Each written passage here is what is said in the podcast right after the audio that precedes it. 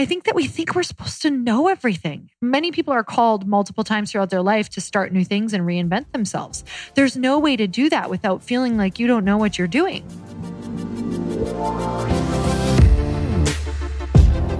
Welcome, everybody, to the Chris Harder Show, where we are making you unapologetic about your pursuit of success, knowing that when good people like you make good money, they can then do great things. My name is Chris Harder, and several times per week, I will bring you epic guests, solo episodes, and every single tool, trick, and skill set you need to grow your business, grow your money mindset, and to grow your wealth to levels that you have never reached before.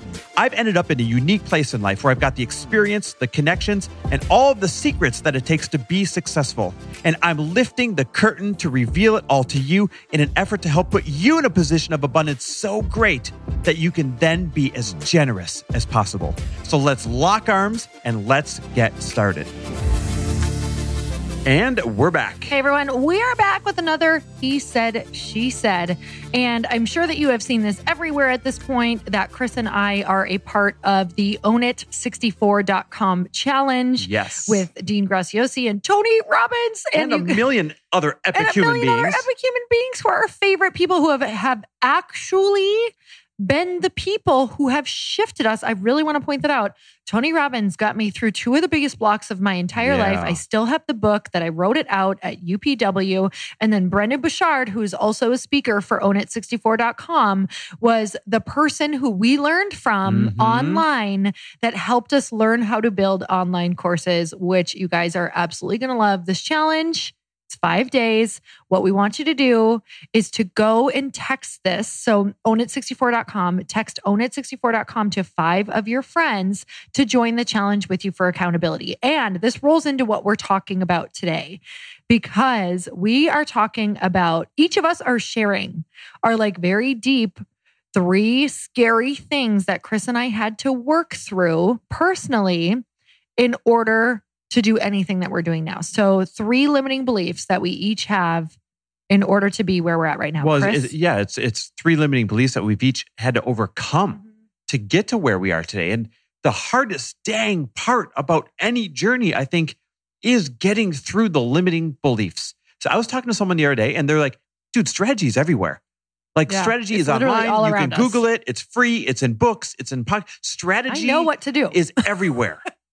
But what you know stops what you from doing what you know what you need to do mm-hmm. is your limiting beliefs. You're scared of this. You're scared of that. You don't feel worthy. You don't feel, feel overwhelmed. Right, all these crazy things. So I had my few that I had to bust through. You had your few that you had to mm-hmm. bust through. And, and we're going to kind of share those today in hopes that people can find themselves, one of their limiting beliefs, in our story, in, in our limiting beliefs that we had to overcome in order to get to where we are today. Or maybe you don't find yourself in one of ours, but maybe one of ours makes you realize what one of yours is. Mm-hmm. And then when we talk about how we got through it, maybe that helps you get through yours. So, okay, scary stuff. You want to go first or should I? I can go first. So we're going to kind of start in order with our baseline of of what we started with, like what the like what my main one was that was stopping me when I first started doing this work. So for me, it was truly just being so scared. It was I have anxiety. I have panic attacks. So I really believed that because I had these terror they weren't just little panic attacks, they were full on. I thought I was having a heart attack. I would start to black out. I would feel like I was falling over. Like it was full on like overwhelm when I would get in front of people and have to talk at work, when I would read in front of people. So this started um, in seventh grade when I would get called on to read. I couldn't even breathe. So my mom actually had to talk to my teachers like, hey, if you could not call on her because she gets panic attacks really bad. We don't know what's going on. And then I was homeschooled through high school. So then it got even worse because I didn't have to face them. And then it got progressively worse in my 20s. I started drinking a lot more to start to over, like, start to not feel that. And what ended up happening is that it started happening even in social situations. So before, um, when I met Chris, before Chris and I would even go out, if we would go out to dinner with a bunch of couples, it got so bad that I would have to drink a bunch just to not feel awkward in front of people or not to have panic attacks. So That's real anxiety. So I would be drinking like sometimes two to four drinks before we, we would even go out with people. And then I would drink all night just to have some sort of freedom in my body that I would not you know, feel these panic attacks. So I was like, I can't live like this. I can't be drinking all the time, like for every situation. So I wasn't doing anything. I wasn't applying for any jobs. I was so afraid that, you know, I would have these panic attacks. I was so nervous. Like my life got smaller and smaller and smaller because I allowed my fear to get bigger and bigger. Wow. I actually literally remember those days and to see how far you've come, to see how you deal with anxiety. And by the way, sometimes these things don't go away. You learn how to control them, right? I know that anxiety still comes up for you and that anxiety is still a thing. I just watch you handle it like a boss now. You've got the tools now. You've you've got the ability to say, Oh, I recognize that and I'm squashing it and I'm moving forward anyways without some of the old coping mechanisms. I had to face it over and over and over again. I had to go to safe places where I could practice what it would feel like if I did the thing, even with my fear. So, Yeah. Meaning, you know, Chris, I went to multiple doctor's appointments and got a lot of medication for it. And I, re- I remember I, so you guys, I was kind of in this like catch 22 because the medication was working a little bit. Um, and I, they actually put me on blood pressure meds, I believe it was, that lowers your heart rate. Um, and I was on a walk with you. I don't know if you even remember this, but I was on a walk with you and I was like, I can't even like, I can't even breathe because my Mhm. heart rate won't, So it won't low. allow me to get my heart rate up. Yep. And um, I was like, oh my God, I have to choose between like working out and like Weren't like, walking beta my blockers or something like it was that, beta blockers. Yeah. Yeah. that's what it was. Um, or you know, trying to learn a different way of coping with this. I'm not saying that some people don't need medication. It can absolutely help, but it didn't help me for what I needed to do. I needed to face it and I needed to put myself in situations where I could practice overcoming it. And you guys, I still have it. Like I still have to overcome it. I just know like I haven't died yet. And sometimes that's what I have to say to myself. So definitely if you are working through that, the story is much longer than that, but you can still do the things with your fear and anxiety. You just have to actually do them and let it be okay, even if the worst case scenario happens. Um, and call it out. Like I just started calling out the elephant in the room. I would say, hey, you know what? I'm doing this, but or I'm speaking on the stage, but just so you guys know, I am so nervous right now. Um, this is one of the scariest things I've ever done, but here I am and I'm gonna Yeah. go for it. So, and that just gave me this permission slip to like, you know, pass out on stage if I needed to, for real. I think this will help other people. What I watched you do, just outside looking in, is I watched you remove the expectation that it had to feel good, or I watched you remove the expectation that you were going to do it anxiety free. And when you removed that expectation, and the new expectation was, oh, I'm going to do this with anxiety. Mm-hmm. I'm going to do this with these nerves. Then I watch you be able to move forward because now you don't have this false expectation. I don't uh, you know when I when I say that I don't think people grasp how bad it was and the only reason I'm telling you this is because if this is you, you can still do it. I didn't even go on stages where I spoke at first because I just wanted to like get in front of people without even having to speak. So like even just standing in front of people, like you guys, I would do a fitness competition and I would not like you don't have to speak in those. I wouldn't even remember being on stage before I would step out. I was like, I think I'm going down. Like, I think I'm going to pass out. Like, that's how close it felt because I would be so worked up and I couldn't breathe that I was like, just go do it. Like, even if you fall over, big deal. So they peel you off the stage and pull you, you're not dead. Like, I've been Just back go it. stage with you where we're both waiting to go on stage to speak in front of, you know, thousands of people and, Mhm. and you're having these moments and you're talking out loud, you're processing through and I'm talking to you too. And you're like, all right, worst case scenario, if I just pass out on the, the stage, Chris, pick me up and we'll make a joke about it. yeah, You for know? real. I've, I've said that. Like, Yep. probably not that long ago because it comes in waves and it's really funny. Um, the other day I just spoke with Lindsay at a small event. And um, I was out of practice. I haven't spoke on a stage for a year. I was so dizzy. I had to grab the podium, and I told Lindsay, I was just like, I almost passed out up there. I said, I'm out of practice. I didn't use my tools. I was shallow breathing. I wasn't ready for it. I didn't mentally prep the way that I normally do. Um, and I was like, okay, lesson learned. And it was totally cool. And I, I didn't get into my headspace of, oh my God, it's back. Yeah. Oh no, it's taking over again. I was like, okay, how can you support yourself better next time? We could end right there. And that is enough inspiration for people to move forward no matter what, what their limiting belief is. So I'll share one of the biggest ones that I had to overcome. And mine was fear of comparison. Hmm. right? So, and in- in specific, I remember this when I wanted my own brand to come out, right? I was in the background helping you build yours. I was like, you know, I'm bored. I want my brand to come out. And I, I had the domain for the love of money for the podcast. I had it for a year and I was just sitting on it. I spent $18,000 on a domain name. And, and your favorite joke was, hey, Chris, remember when you spent 18 grand on a domain name? You ever going to do anything with it? right? And that shows you like how committed I was to doing it, yet I just sat on it Mhm. and it sat on the back burner. And I, I made everything else a priority instead of starting my own brand, even though I wanted to. And it was because of the fear of comparison, Mm. right? So to frame the comparison I was afraid of, Lori's brand was already out there with a big podcast, already crushing it. And I was afraid that as her husband, I may not do as well. Mm. And then my, all my friends had great brands and great podcasts, like Lewis Howes, literally one of the kings of podcasting. Um, he was out there with his brand thriving and his podcast killing it. So I was afraid to compare myself Mm. to his success. And you know, the list went on and on. So here's one of the traps. When you surround yourself with people who will uplevel you, it can also create this fear of comparison. And you have to make sure that you step through that fear and you do it anyways. And that you don't compare yourself to other people, but you compare yourself to your own expectations. It's okay to say, this friend is way up here on level 10. This friend is way up here on level eight. And my expectation is to take that first step on level one and then get to level two as soon as I can and level three as soon as I can. But you focus on that first step instead of comparing yourself to everyone else who is way further in their journey. And it was a crippling fear of comparison that made me just sit on it forever. And here's where it came from. When I was a kid, I remember I was good at sports, but not as good as my friends. Hmm. Right. So I'd compare myself to them and I felt bad about that. And I remember I was one of the kind of popular kids, but not the most popular kid. So I'd compare myself to my friends and not feel good enough. So this feeling of not good enoughness that so many people struggle Yeah. with carried over into my adult life, I realized. And I was so afraid that I was going to put my brand out there. I was going to put my podcast out there. I was going to put my work out there. And it wasn't going to be as good as my peers, or in this case, even my wife. Mm-hmm. Mm, so good. Um, so number two is my number two is I have a fear around money and I'm not worth it. So I can't charge what I want. Like I didn't understand my worth. So um and I, I couldn't charge what I wanted. So for me, this translated, oh, this was huge. So a lot of this is underlying in in like judgment and, and fear also. So for me, it was if I charge that, maybe someone's going to judge my character and think I'm not number one, not worth like worthy enough to charge that. Like I'm, you know, I don't have the expertise to charge that.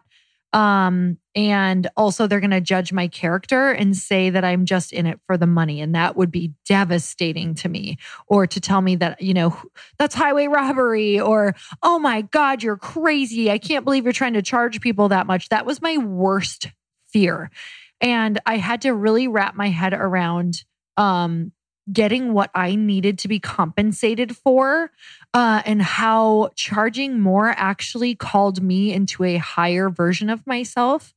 And it made me grow. It made me step into saying, yes, I can absolutely provide that worth and then some. Um, it was one of the biggest learning lessons of my life is learning to uh, when I knew I was charging too little when I was resentful. So if anybody's feeling resentful of their clients, resentful of how much time they're spending without getting compensated for it, that means that you're actually not charging your worth. Mhm. So there's a misalignment in your life and in your body with what you are charging. And until you get the res- the resentment out, you're not charging enough for what you do, and it's not calling you into the highest version of yourself. And you're probably disappointing yourself right now by how you're also showing up because you're not charging enough. Because you're like, why do I? Be, I'm you know I. I'm going to show up unrested. I went drinking last night. I, um, you know, I might be a few minutes late because you're not charging enough. When you Mhm. charge what you're worth, trust me, you're not going to be late for that appointment because that person won't stay with you. People who pay more expect more. So it makes you show up. Wow, that is uh, so many people struggle with this fear of not charging their worth or they're not worthy to charge X, Y, or Z for their product. And I really think it comes from that fear of someone saying that we're a scam artist or the fear of someone saying, Oh, yeah. I bought that and it didn't work. Yes. Right. So then what do you So do? scary. You underprice it so that you have an excuse or an escape route in case it's not as good as you're Oh hoping it is. We all do that. We all do it. We've It's all crazy. done it. Yep. Uh huh. Okay, so my number two was a fear of failure. Mm. So we, I would set all of these lofty sales goals and lofty revenue goals. And I was always afraid that what if I, what if we give our best effort and we don't hit them? If we don't hit these lofty sales goals, these lofty uh, revenue goals, then I'm not going to be good enough in other people's eyes to teach them how to do the same thing. And here's the, the, the punchline. Here's the irony. I don't think we've ever hit a, sales goal that we've set for ourselves. Um, I guess recently we have with some of our programs, but let's say nine out of 10 times when we launch a program, when we launch a podcast, when we launch anything, we don't hit the sales goals that we set for ourselves. And I guess it took a few times of missing them and then missing them again and then missing them again to realize number one, it was still worth doing. Number two, yeah. we still did a good job. Number three, you can still be an inspiration to other people that wish they had your current results instead of thinking you have to hit something far loftier before you have any value. And that really mm-hmm. all just comes back to where are you determining your value comes from? Mm-hmm. Does your value come from the things you can offer to the people that need it? Or does your value come from doing something that is so rare and extraordinary that only, you know, the, the most elite would find you valuable? Yeah, and we're comparing ourselves to people who here, here's what you have to realize. We when we did that, we compare ourselves to people who only like do one thing. And that's their focus and maybe they've done it for years. And you and I like to do a lot of things. Yep. And so our focus will never just be one thing that's not actually who we are, like just one. Yep. Like just one thing. And a lot of times what we were doing is comparing ourselves to a person who only does X and they have this team and they've been dialed in and it's been 10 years or, you know, 6 years or whatever focused on this one thing. So you also have to take into consideration who are you comparing yourself to and would you be okay if you just did that one thing, mm-hmm. built that team for the one thing, focused in on that one thing, and only did that. So, those are the things that you have to take into consideration because when you and I ask ourselves that question, we're like, no, we actually don't want to do that one thing. So, we have to be okay with a result that is not equal to theirs. Well, even more juvenile than that, here's what I do now because I'm just addicted to huge, lofty goals. I see someone else do it and I think, well, if they can do that, then I can do 90% of that. So, I take this goal, this big, lofty goal, and I cut it in half. And I say, am I going to be okay if we hit half of this goal? Uh, like literally, would that be worth doing this launch? Would it be worth creating this program? Would it be worth doing whatever? And if the answer is yes, then now I've got my floor. Mm-hmm. So I've got my acceptable goal, and then I've got my I'm aiming for my lofty goal. And it's good because we always kind of end up somewhere in the middle of those two things. Mm-hmm. And it makes it's reframed what I think is worth building and not worth building, right? And it's reframed, it's, it's brought me down to reality a mm-hmm. little bit. So I stop having these massive hangover expectations from these pie in the sky goals that I get my my mindset on. Yeah, because ultimately you guys are probably doing really well, just like we were doing really well. And so what happens is you also don't want to take away from the beautiful goal that you just the beautiful things that you just hit and maybe people that you've brought into your network. Like it's really like, okay, well, this is the result. How can I change it later? But how can I also be really present with what is and be so grateful for who showed up? Yeah. If there's a punchline there, just to put a bow on mine, it's okay to dream big, but it's also okay to not be the best or to not hit the loftiest goals. Yep. Totally. And that just takes it takes so much time. And I think to even be in this business, to be an entrepreneur and to you know, put yourself out there and create courses and do all the things, you have to have grace with yourself or you're going to be miserable yep. because this can be fun. Like yeah. just like our last podcast, we know that that hit so hard on you guys because um you it was probably one of our most shared podcasts recently is about having more fun in your life. So a way that you can have more fun is by celebrating these wins no matter what. Like yeah, you may might not have hit it, but what did you get? What did happen from it? So my number 3 um you know this is a lot of them but it's all in one. It's kind of all encompasses one feeling. It's judgment it's fear of people calling me a fraud. It's sharing my story and worrying about how my story will impact the people who are close in my life. So fear of sharing my story um that you know maybe my family will say it didn't happen that way or they'll say oh my gosh I can't I'm so embarrassed that you shared that um about about us or you know just people being and I know that you guys know this cuz you guys have reached out to me like how did you share your story without your family getting upset? How do you do this? How do I you know I have a story that might impact other people. And it, it's a dance and um, you can't necessarily just be like, yeah, I'm going to go for it and think my family's going to be great. Um, I just had a lot of fear with everyone sharing my story. And, you know, right down to with my family being upset with me and that did happen by the way and there were a lot of Mm-hmm. conversations around um you know working through that and pre conversations before my book came out and it was it wasn't great. Um but now it's great. We've done a lot of work we've done a lot of personal work and then there's still stuff that you choose to just kind of like maybe it didn't end the way that you want. Um but as far as like even you know judgment over what you're doing or maybe you're a beginner. Like you guys i feel like a fraud all of the time right now. And i think that we use the word fraud when we just feel new and when we're just in a lot of spaces that we don't understand yet. And that's not a fraud. That's called a beginner. That's called being super brave. That is called being courageous. So you need to stop saying I feel like a fraud or I'm scared people are going to think I'm a fraud. And you can be like, yeah, if someone says, like, who the heck are you? Why are you doing that? Be like, well, yes, I'm a beginner and I'm passionate about it. Or yes, I'm a beginner and this is what I'm learning. And this is the new direction I'm going in. And this is a part of my calling. So I think that we think we're supposed to know everything. And Chris, like, you're supposed to reinvent, not supposed to, but people are, many people are called multiple times throughout their life to start new things and reinvent themselves. There's no way to do that without feeling like you don't know what you're doing. Honey, I just had this conversation with a coaching client right before you and I recorded this. You don't know this, but I was just talking to this guy and they actually referenced you and they said, Well, how come Lori doesn't do fitness anymore?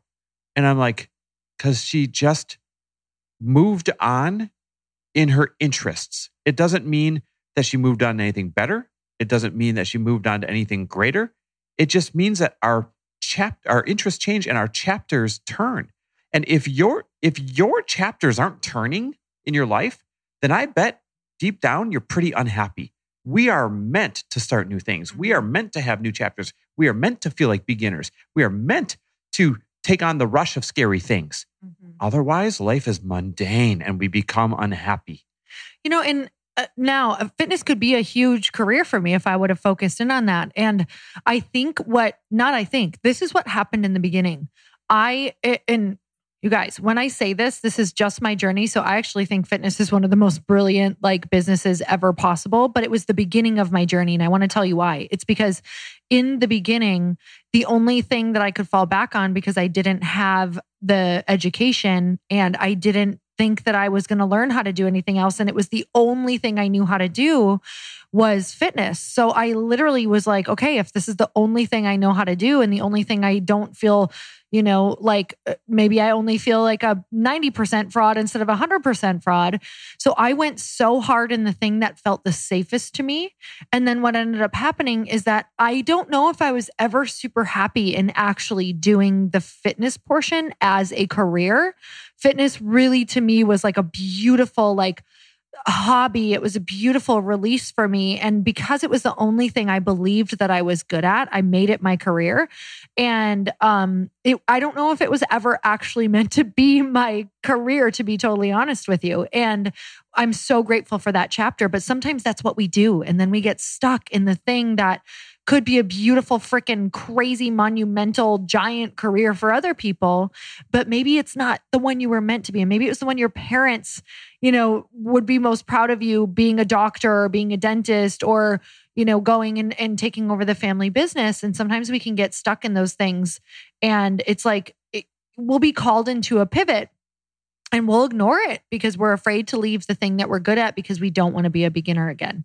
So my third big limiting belief that I had to overcome when I was starting my brand was the fear of change. And some people call this a fear of success. But what they really mean is, hey, I've got a, a good life right now.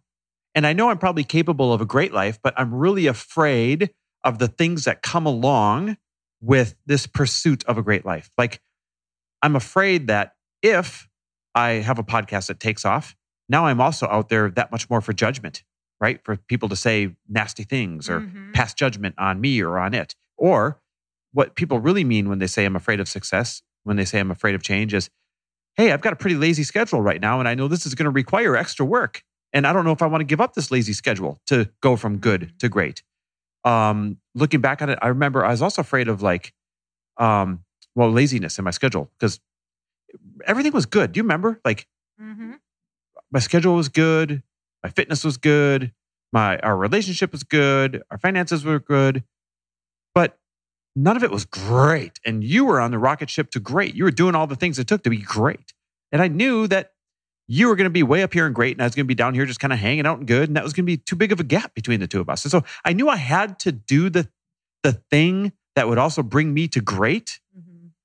But man, good was just comfortable and doing the things it took to be great. They were scary. They were intimidating. They were inconvenient. They were. I didn't want to put myself out Mhm. to do what it took to go from good to great. And so, you know, some people call that fear of success. And the fear of success is, oh my gosh, if this actually works, I'm going to be busier. Oh my gosh, if this actually works, I'm going to have obligations. Oh my God, if this actually works, I'm going to be in the spotlight for, for people to, to Mhm. shit on. Yep. And what they're really saying is, hey, I'm kind of afraid of changing what I have right now. Yep. Now, here's the punchline. I hope everyone hears this. Looking back, what I thought was good, I would not even want that life now. Life is so much greater now that I've done the things, right? Mhm. And so, to everyone listening, if you're like, well, I'm kind of afraid of changing what I have right now because it's good. I know it's not great. I know it's not what I'm capable of, but it's good enough. I look back on what I thought was good and I would not want that life. I was Mhm. missing fulfillment. I was missing action. I was missing purpose.